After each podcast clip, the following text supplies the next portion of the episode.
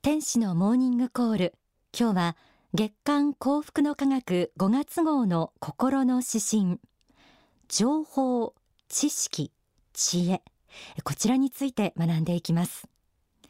私たちの身の回りにはテレビ、携帯電話、インターネットなどを通して様々な情報があふれています。時々その情報の洪水に溺れそうになったり、振り回されそうになることありませんか？私も時々あります。今日はそんな情報とうまく付き合いながら、それを知識に変え、さらには人生の知恵に変えていくための心構えについて一緒に考えてみましょう。では、心の指針、朗読します。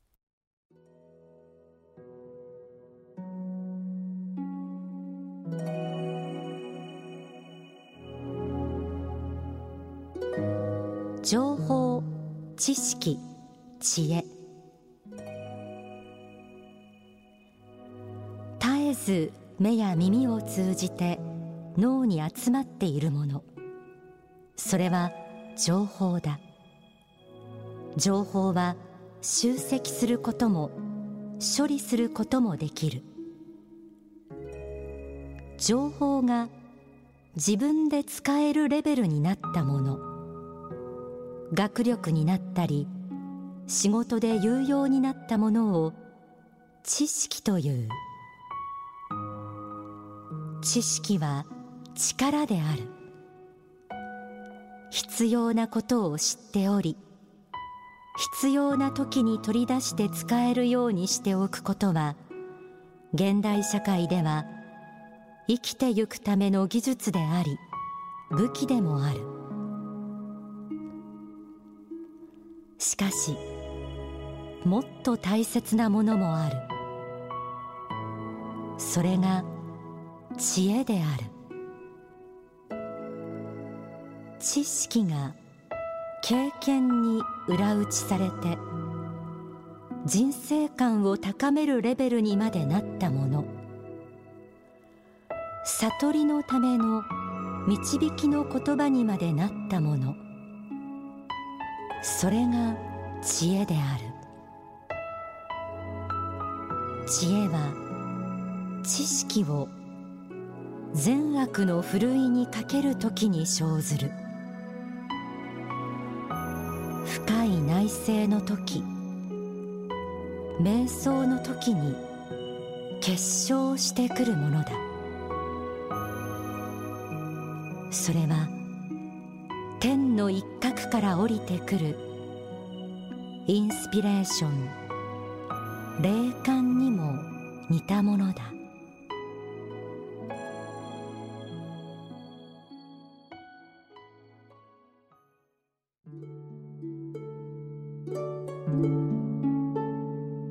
今月の心の指針、情報、知識、知恵を朗読しました。まず、情報は集積することも処理することもできる。情報が自分で使えるレベルになったもの、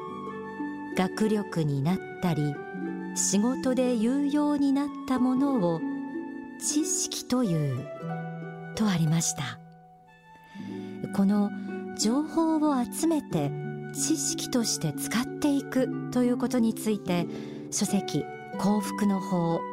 繁栄の法には次のように書かれています。仕事においては、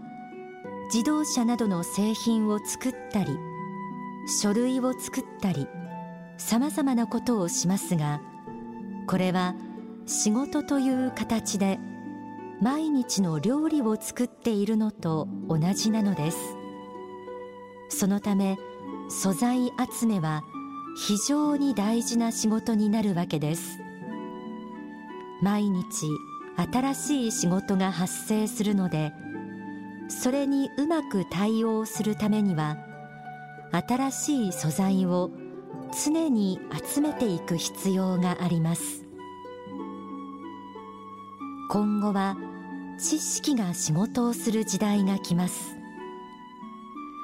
よく肥えた田畑が豊かな作物を生み出すように、知識そのものが田畑になり、その知識の田畑から作物が取れる時代が来るのです。知識は非常に大切な元手であり、重要な情報、役に立つ情報は一つでも多く知っておかなければなりません。有害な情報をたくさん持っていてもダメですが、仕事に役立つ情報や知識は貪欲に集めていく必要があります。仕事の材料、素材として役立つ情報、重要な情報を集めることが非常に大切だということでした。そして心の指針には、知識は力である。現代社会では生きてゆくための技術であり武器でもあるとありました。これに関して書籍経営入門ではこのように説かれています。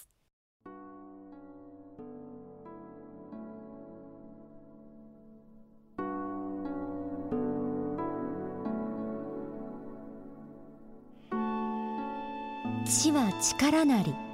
という言葉があります。知っている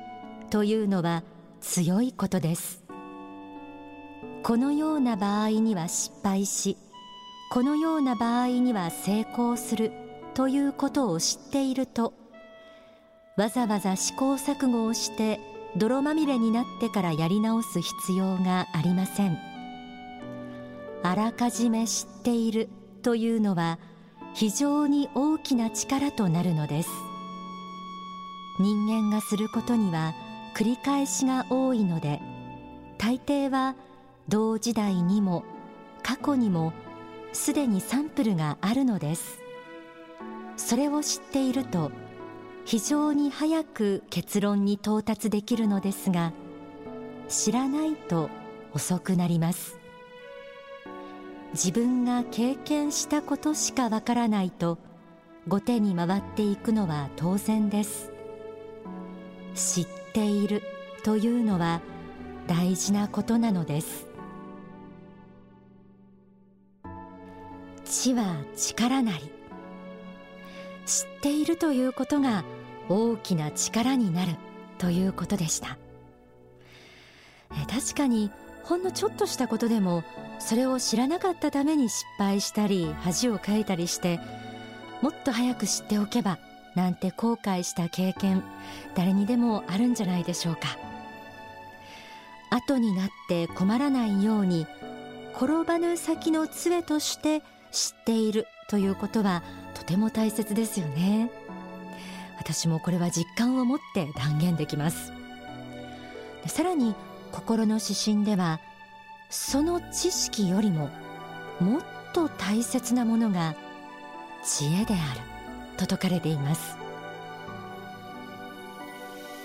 知識が経験に裏打ちされて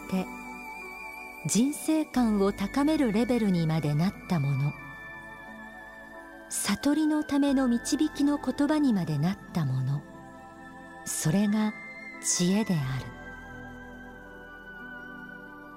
書籍感化力には次のような一節があります。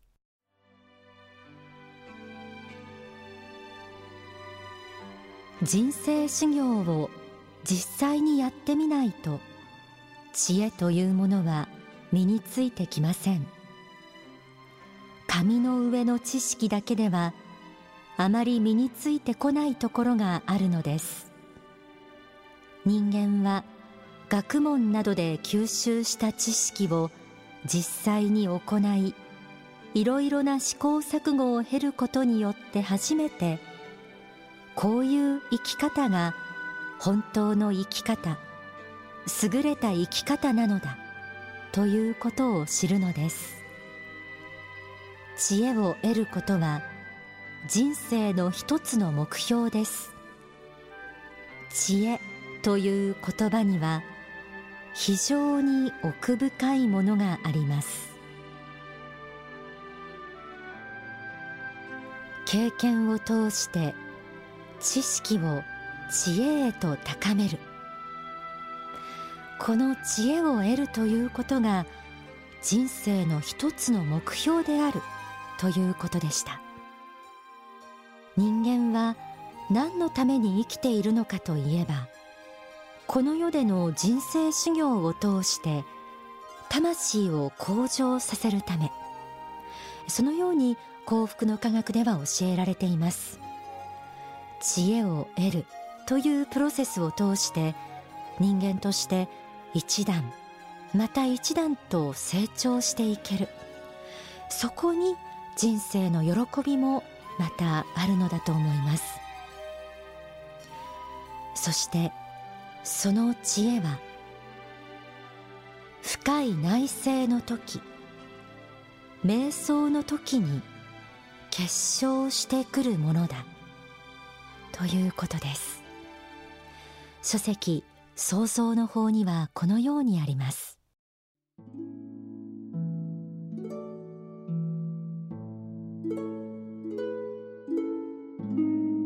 じゅうきゅう世紀の思想家でカーライルという人がいます。その人の言葉に、蜂は暗闇の中で蜜を作る、脳は沈黙の中で思想を作り出すというものがあります。蜂は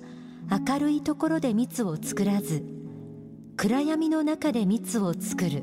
というのです。情報収集をしていろいろなことを勉強しなければいけないのですが、それだけではダメなのです。時々情報遮断をして一定の間邪魔されない孤独な時間を取らないと、考えを煮詰め蜜を作ることはできません。本当に大事なものを作るためには、やはり一定の情報遮断が時々必要なのです。これは知っておいた方が良いでしょう。蜂が暗闇の中で蜜を作るように、沈黙の時間の中で考えを煮詰めることで初めて知恵が生まれるのだということです。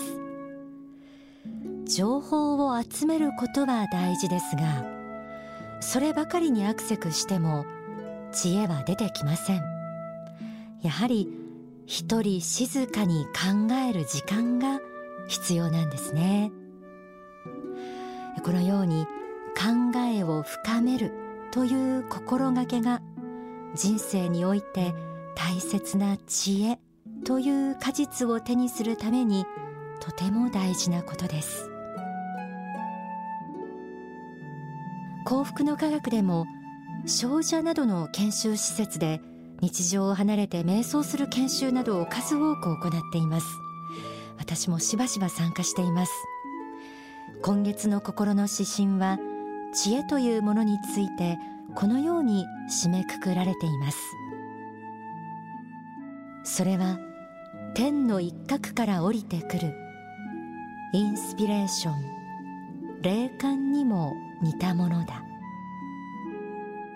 自らの内に湧いてくる知恵が、天から降りてくるインスピレーション、霊感にも似ているということです。つまり、ここで言う知恵とは、実は宗教的な悟りに近いものなのかもしれません。それでは、大川隆法総裁の説法、インスピレーションと自助努力をお聞きください。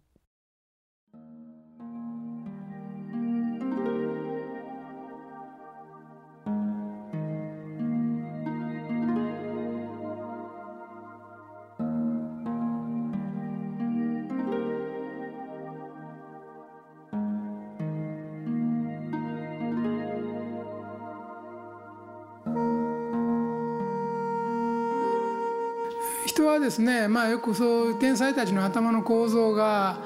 わからないもんだから、まあ、そういう人はもうもうもともと作りが違ってて、それでこうひらめきでこう出てくるんだろうと、まあ、こういうふうに考えがちであるし、まあ、現実のひらめきが出てくることもそうなんですけども、あのー、そのひらめきっていうのはただ待っててくるもんではないんだということは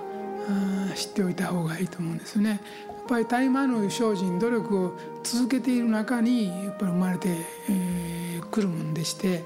もっと言葉を変えていきますと、こう集中集中とあと弛緩といいますか、緩み、あのリラックスしている時と集中している時と、この両方の面を持っている人にやっぱり天才的インスピレーションが降りていくんですね。だから本業の研究とか仕事とかで一生懸命努力している、勉強し精進している人がリラックスしているような時ですね、海辺を散策していたり、えー、そういうふうなリラックスしているような時にひょっとひらめいてくるのがインスピレーションなんですよ。ただ、えー、いつも公園を歩いてるだけだったら、まあ、ホームレスみたいになってしまう可能性もありますので、それではダメなんで、その生産性のあるインスピレーションを得るためには常日頃あの目的性を持った努力をずっと続けていくことが大事なんですね。その中にインスピレーションがストンと落ちてくるんですね。だからそういうふうな努力をしていると、湯川秀樹みたいな人だったら寝床の中でも中間子理論を思いつくわけですね。中間子理論ってノーベル賞をもらった理論ですよね。うん、どう考えてもこの素粒子の考えてるともう一つ間にこう軌道を回ってる、うん、なんかが中間子っていうのがなければ計算が合わないので、絶対これ、これがあるはずだなんていうことを布団の中で奥さんとあの寝物語しながらそんなこと考えてるのは、これが天才なんですよ。奥さんは私のことを考えてくれてると信じているところで、その中で中間子がこう回ってるんだよなとか考えているのが、これは天才で、まあ、天才との生活は大体そんな風になりますね。あるいは出勤の時にバスのステップの足をかけただけで、えー、時にパッとひらめいたなんていうような、そういう科学的天才もおりますし、あとは、えー、心がその澄み切っていけば天上界からの礼示っていうのは非常に受けやすくなりますので、そうした努力もしながら心がいわゆるベータ波動という雑波動にあまりならないように、アルファ波動という穏やかな波動になるようなことを自覚的に作れるようになると、天上界からのインスピレーションを非常に受けやすい状態になるということですね。まあ、これが、えー、究極の宗教的に言えば究極のこれはインスピレーション獲得法であるし、創造性につながる部分だろうと思うんです。だから皆さん方の職業の種類は問わない、経営者であろうとも、まあ、メーカーに勤めようと研究者であろうとですね、おそらく宗教修行の中でインスピレーションを得られると思います。で、それはきっと創造的なものにきっとなっていくと思う。で、あなたの使命が増えれば増えるほど大きなインスピレーションが出てくると思うんですよね。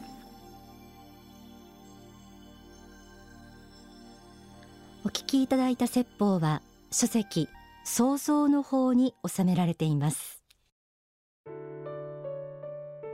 あふれる情報との向き合い方、これは私自身にとっても非常にタイムリーなテーマでしたので、今月の心の指針でまた大きなヒントをいただきました。力強い未来を作るために大切な情報を集め整理して、自分の意見考えをしっかりまとめ未来につなげていきたいです。